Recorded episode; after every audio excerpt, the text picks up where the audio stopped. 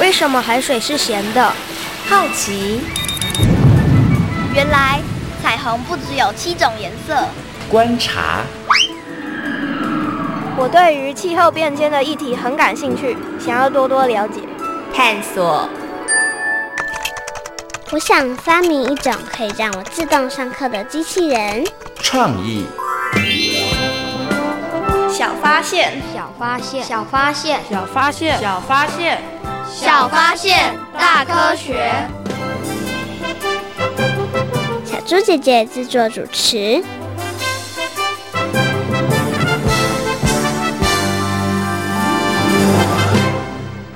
奇怪，奇怪，真奇怪！雨禾，你发现了什么事？为什么现在比起以前更容易淹水？不是都有下水道吗？这是因为现在下的都是暴雨，一天下半年的量，不淹水都很难。原来如此，暴雨来的又快又急，根本让人防不胜防。听听历史上的这一天，你就知道喽。二零二一年七月十四日，西欧降下打破纪录的暴雨，造成严重灾情，包括洪灾、土石流和民房倒塌等。各国持续进行大规模救援行动。小发现，别错过；大科学，过生活。欢迎所有的大朋友、小朋友收听今天的《小发现大科学》，我们是科学小侦探。我是小猪姐姐，我是王怡人。很开心呢，又在国立教育广播电台的空中和所有的大朋友、小朋友见面了。哇，刚刚呢，在历史上的这一天呢，跟大家分享的就是去年呢，二零二一年西欧下暴雨的新闻哦。小猪姐姐还记得呢，在去年的时候看到这则新闻的时候，觉得哇。哇，这个我好喜欢的莱茵河，好漂亮的莱茵河，怎么会泛滥成灾呢？因为啊，西欧去年的下雨量呢，其实打破了记录哦，下太多太多的雨，所以呢，造成了非常严重的灾情哦。不过提到了下雨天，提到了下雨，小猪姐姐想先来问一下怡人好了，怡人你喜欢雨天吗？不喜欢。为什么你不喜欢雨天呢？因为每次。走路到学校的时候都要穿雨衣，然后鞋子有时候还会湿掉，湿湿黏黏的，超不舒服。你不会觉得雨天很浪漫吗？不觉得。有人觉得雨天很浪漫，但是宜人觉得没有，它让我觉得很不方便哈。对呀，哎，你不太喜欢下雨天，可是你觉得下雨这件事情重不重要？那干脆都是每天晴天好了，不要下雨好了。还是不要？还是不行，是不是？还是要下雨？还是为什么要下雨？为什么呢？嗯，因为如果不下雨的话，可能会缺水，然后植物都没有水可以灌溉。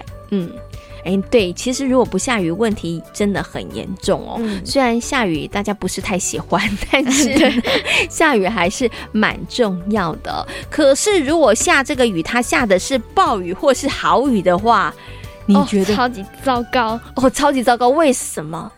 嗯，因为可能会突然什么淹水呀、啊、之类的。嗯，没错，可能会淹水，或者是会引发土石流之类的哈。嗯嗯 OK，好，所以下暴雨啊，或者是下好雨，听起来也真的不是太妙的一件事情哦。可是现在好像全球呢下暴雨的几率。嗯，感觉好像多了一点点哦。为什么会这样呢？所以在今天的小发现大科学节目当中，就要跟所有的大朋友、小朋友一起来讨论暴雨相关的问题哦。不过呢，我们先进入今天的 SOS 逃生赛，要来进行一个小测验，看看呢我们不喜欢下雨的宜人，他可不可以成为我们的防灾小达人哦？SOS 逃生赛。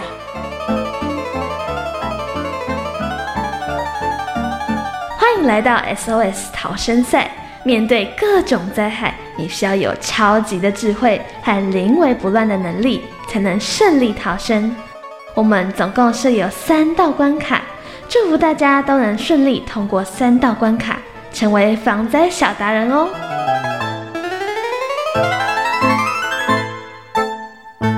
噔噔噔噔噔噔，马上就进入今天的 SOS 逃生赛。那怡人呢要来挑战呢跟暴雨有关的三个问题哦。请问一下怡人，你有没有信心可以顺利的闯关成功呢？有。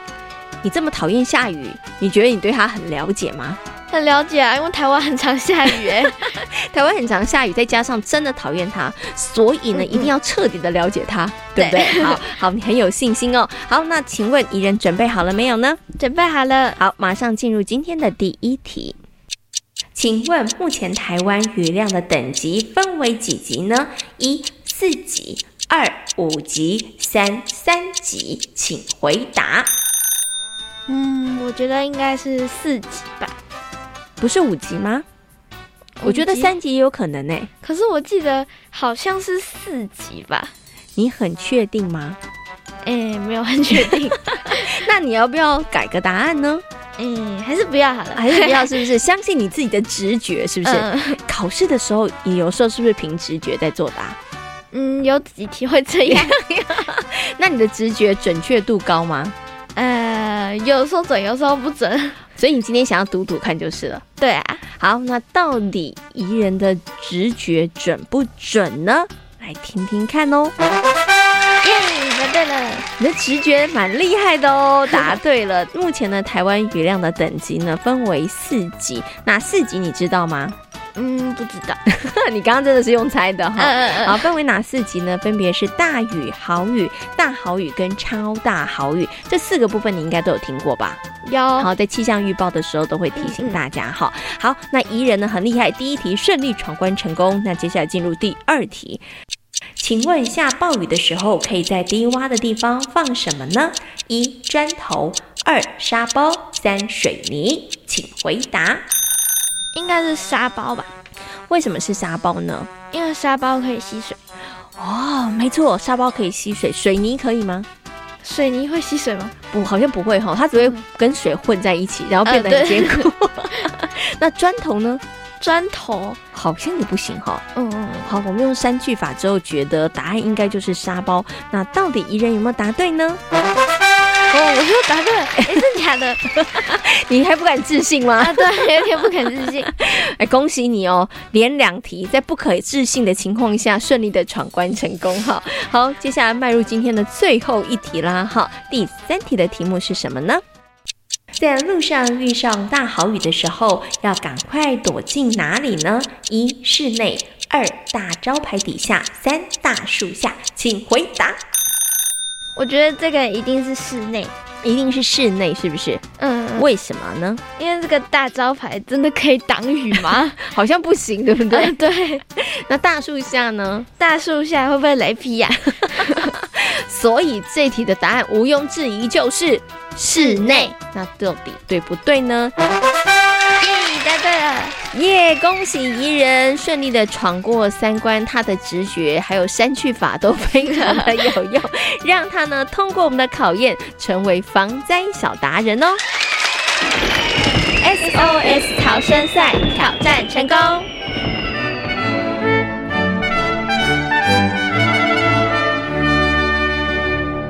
宜人，你觉得自己今天表现的如何呢？很赞，我也觉得你超赞，可见得你平常真的很会答题，好厉害哦！好，那你觉得今天的题目难不难呢？没有很难，太简单了。好，我们下次出难一点的题目。哈，好，那小猪姐姐呢？额外来问你一个问题哦，你觉得现在啊下暴雨或是下好雨的几率有增加吗？应该有吧？诶你有感觉有增加哦？对啊，嗯，因为最近还蛮常会下雨的。OK，好，那你觉得雨下到什么样的程度可以称为暴雨或者是豪雨呢？应该是在短时间内下很多雨吧？哦，在短时间之内下很多的雨，你觉得是好雨或是暴雨？嗯、那小苏姐姐觉得呢？它应该是不一定要在很短时间之内，但是它有的时候可能是比较长的时间，但是下的那个雨量很多的时候，嗯，好像也有可能。所以我也觉得应该可以称为好雨或是暴雨哦。那么在今天呢，小发现大科学的节目当中呢，就要跟所有的大朋友小朋友呢一起来好好讨论暴雨的问题哦。那请问一下怡人，关关于暴雨，你有什么样子的问题呢？我想知道为什么现在下暴雨的几率越来越高了啊？哎，这真的是一个好问题耶。那像小猪姐姐，我想知道，哎，这个暴雨发生的时候，我们到底该怎么办？我们可以事先做哪一些准备呢？那关于暴雨，大家还有哪一些问题呢？现在呢，小猪姐姐跟怡人，我们就要分头去调查哦。然后等一下呢，要连线国家灾害防救科技中心气象组的黄少清哥哥，邀请黄哥哥呢来到空中，跟所有的大朋友小朋友一起来进行讨论哦。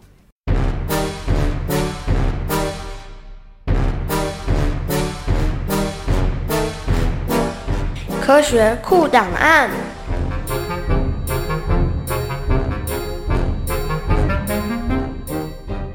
我是在第一现场的小猪姐姐，我是在第二现场的怡人。进入科学酷档案，解答问题超级赞。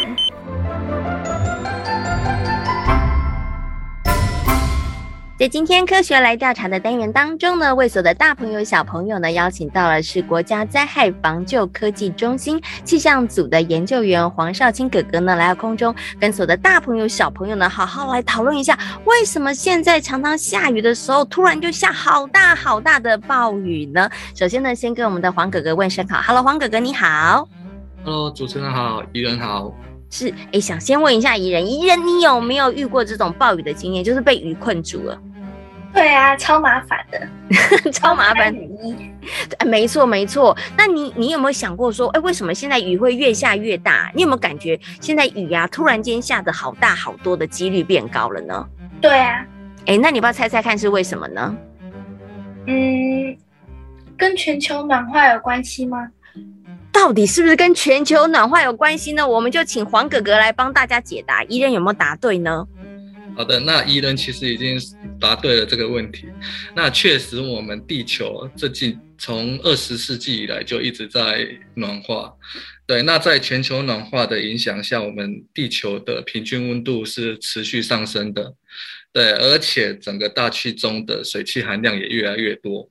那这样一来，就会造成我们所谓的极端天气事件啊，发生的频率会越来越频繁。也就是说，一下子会下暴雨，但是一下子又是不下雨，造成这种干旱的情况啊。那所以在在这种情况下，整个我们常听到的所谓百年难得一见的一个降雨事件，再也不是那么难碰到了。嗯。可是呢，我很好奇，想请问一下黄哥哥，因为我们有时候看都会下暴雨，对不对？可是到底多少才叫做暴雨啊？我有的时候觉得是那个造成了水灾了，或者是造成大家危害的时候才叫做暴雨吗？还是它有一个客观的标准，就是超过多少的雨量就叫做暴雨呢？其实暴雨这个还是只是说新闻媒体上面用的形容词而已啦。我们气象上并没有针对暴雨来做一个明确的定义。不过，我们国家灾害防救科技中心曾经去分析全台的一个历史的雨量资料，然后去定定了所谓的极端降雨的标准。嗯、好，那根据研究的话，如果它的每小时的雨量在八十四毫米，啊，三小时的雨量在一百四十毫米以上，我们都可以把这个事件叫做短延时的极端降雨。嗯哼，好，那我们夏天常常看到的午后雷阵雨，嗯，哦，大多属于这种形态的一个降雨。嗯，OK。好，那另外还当然有短延时，也有所谓的长延时。啊，那长延时降雨的话，我们计算出来的就是标准，就是如果每一日每一天的累积雨量超过三百五十六毫米的话，我们就会把它定义成所谓的长延时的极端降雨。嗯，所以像是梅雨季的梅雨封面啊，西南气流啊，台风啊。这些天气现象所造成的降雨，大部分都是属于这种比较长延时的极端降雨。所以刚刚黄哥哥有把这一个呢降雨的标准跟大家做一下说明哈。但是我相信很多大朋友跟小朋友还是搞不清楚啊，一天然后下这个三百五十毫米，这样很多吗？或者是三个小时下一百四十毫米，真的很多吗？请问一下这个黄哥哥，以标准来说啦，我们大概一年会降多少的雨，或是一个月平均降降多少的雨？它其实是算是比较正常的呢。呃，我们台湾的平均的年雨量大概是在两千五百毫米到三千毫米嘛。嗯哼，对，所以以刚刚的标准来看的话，如果一一天可以下到三百五十毫米，就是一天就下了将近一年年平均雨量的十分之一了。哦，就下了快将近快一个月，对不对？对的雨量，哦，那这个真的很可怕。你看二十几天，然后二十几天的雨突然集中在一天下，宜人这有没有很恐怖？嗯，它会造成对，然后它会造成的灾害应该损失就会很大了。所以我来考考怡人好了，怡人你觉得下暴雨的时候会造成哪些影响啊？嗯，有可能会把农作物都冲走，没错，或者是泡烂。对对，冲走泡烂。那除此之外呢？除了农作物有影响之外，人会不会也有影响啊？嗯，就是会淹水，然后东西就被冲掉。啊，没错，所以人会有影响，农作物也会有影响。那请问一下黄哥哥，刚刚怡人这样的回答是对的吗？除了刚刚讲的农作物跟人之外，暴雨对于我们的生活到底才会产生哪些影响呢？呃，我觉得怡人很棒诶，基本上他都。暴雨会产生的影响，它其实基本上都讲完了。那因为这种暴雨，它其实有时候就是一下子来得很急很快啊。那我们市区的一个下水道的防洪设计标准都已经超过这个标准了，所以才会在整个市区或都会区造成一个积淹水的一个情况。嗯，好，那如果刚好又碰到我们要上下班、上下学，哦，那真的会造成整个人民的一个不便。就像怡人刚才一开始也有提到啊，我要穿雨衣、穿雨。伞，可是有时候暴雨下来的时候，就算穿雨衣打着雨伞，没有用，会湿。对对。那另外，除了那个刚刚怡人也有提到说农业的影响之外，还有另外一个比较可怕的就是这个暴雨会在山区哦造成所谓的土石流啊、道路坍方，还有一些坡地的崩塌的这种灾情。哦，然后这些灾情都会威胁的在山区生活的这些人民的一个生命安全，像是二零零九年的莫拉克台风，啊，它就让整个高雄市的一个小林村发生这种遗憾的灭村的一个事件。嗯，所以暴雨其实对于我们的这个影响来讲，其实还蛮大的哦。所以我想最后请问一下黄哥哥。这个暴雨可以预测吗？或者是我们对于暴雨到底应该要怎么样来提？可不可以做一些提前的准备呢？呃，我们没有办法去阻止暴雨它要不要发生，所以我们能做的就是只能提根据气象预报提前做好一些防护措施啊，像是如果我们看到新闻报在气象报道说啊，可能今天或明天可能会有一些比较大的剧烈的降雨的话。我们可能就是要紧闭门窗，尽量不出门，或者是等待雨停之后，我们再出门。嗯，就算在雨下到最大的时候要出门的话，也要远离这些积水的路段。也要避免在树下逗留，因为在树下可能会遭受到雷击。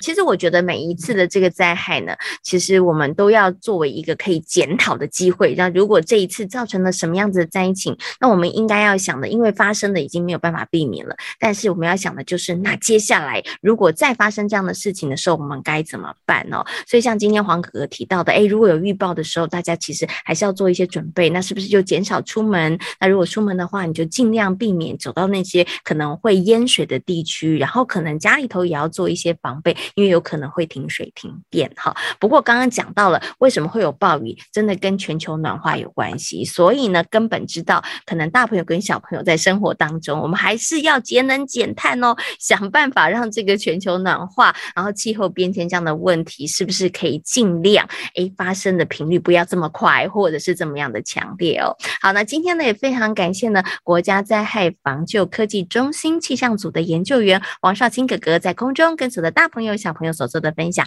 感谢黄哥哥，谢谢你，谢谢。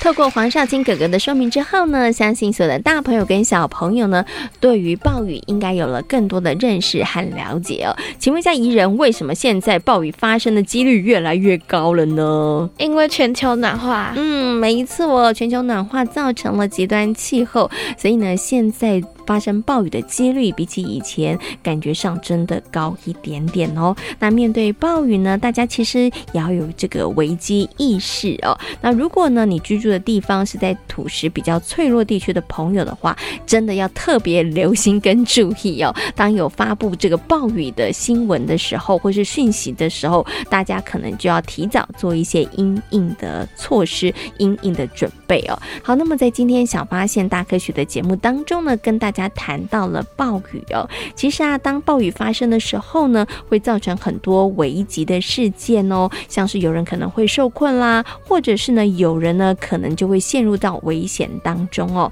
那在这个过程当中，当然我们也会看到一些温暖的救人故事哦。那接下来呢，就进入今天的英雄救难队，来听听看呢，这个泰国足球队他们被救援的故事哦。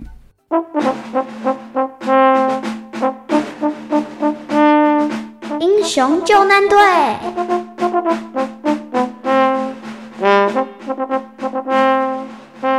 艾卡坡是泰国野猪少年足球队的教练。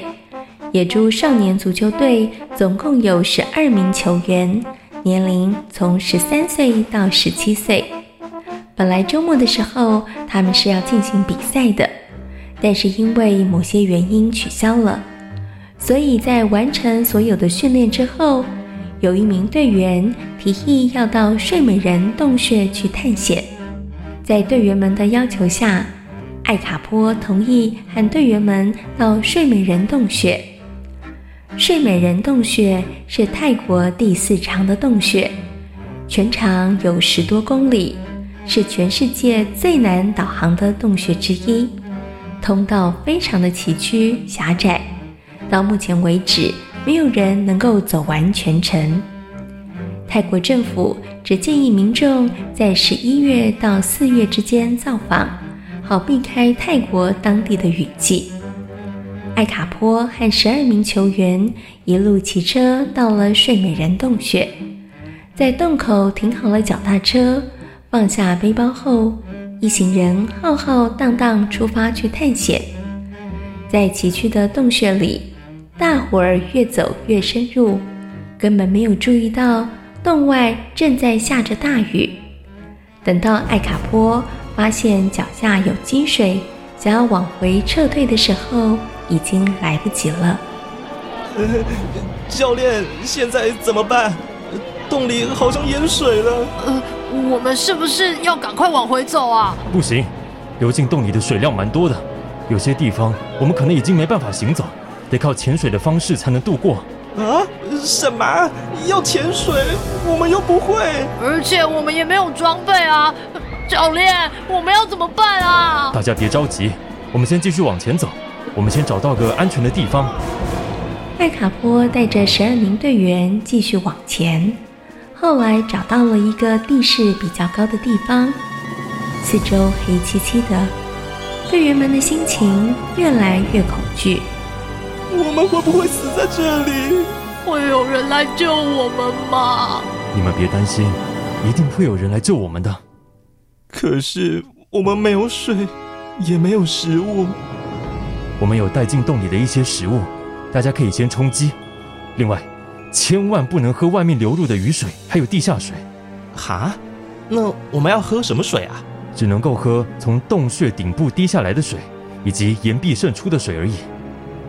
除了叮咛孩子们用水要多留心之外，艾卡坡也帮助小男孩用冥想以及打坐的方式来让自己更镇定。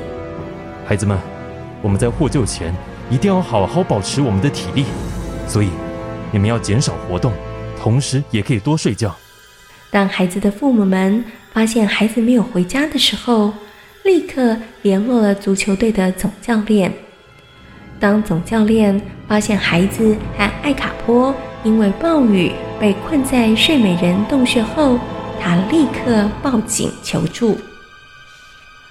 泰国政府派出了搜救队救援，但很快的。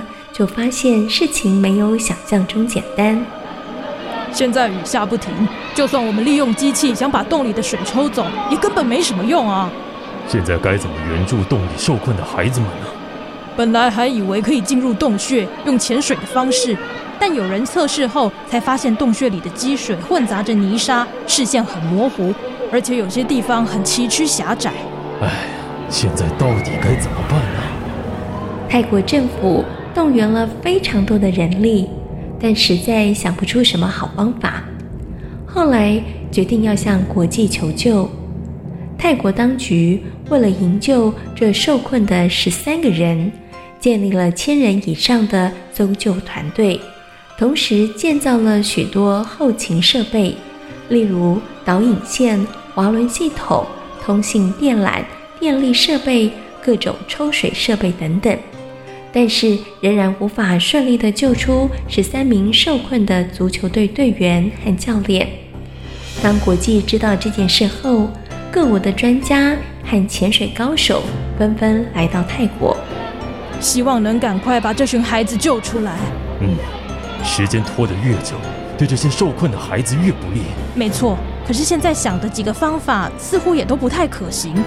如何带着孩子们潜水回到洞穴口是个大挑战啊！经过了测试讨论，最后搜救队采用了固定的模式来营救洞穴中的十三人，由两位潜水员组成一个小队，然后将受困的队员穿上潜水衣，佩戴全包覆面罩，以潜水员一前一后的队形来穿越洞穴。全部的十三名受困者，总共分成三天救出。第一天，搜救队花了十一个小时救出四个人。第二天，由于流程更加的熟悉的缘故，仅花了九个小时。第三天，更只花了八个小时就将剩下的人救出。历经了十八天，艾卡坡和野猪足球队的队员终于获救了。他们对于营救他们的人深深表达谢意。而这次的援救行动也成为了轰动全世界的大事，各国齐心协力救援的故事也画下了圆满的句点。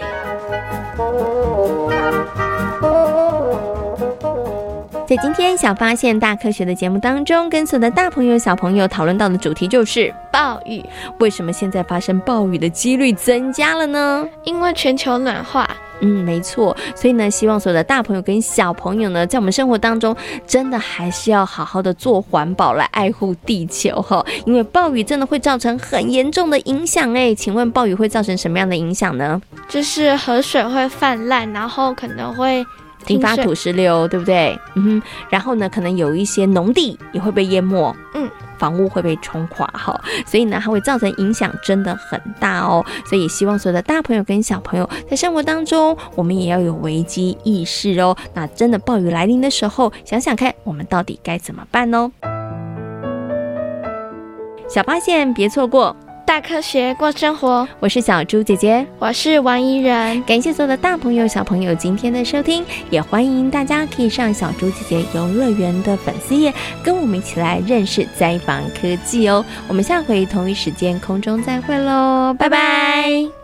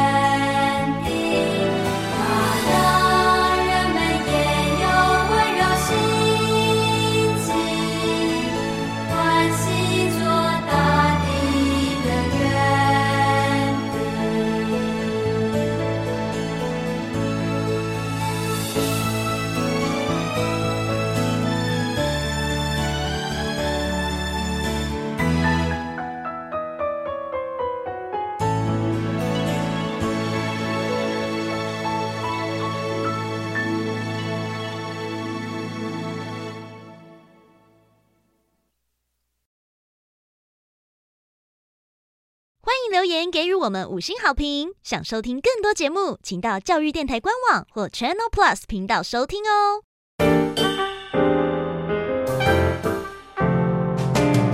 Open your mind，就爱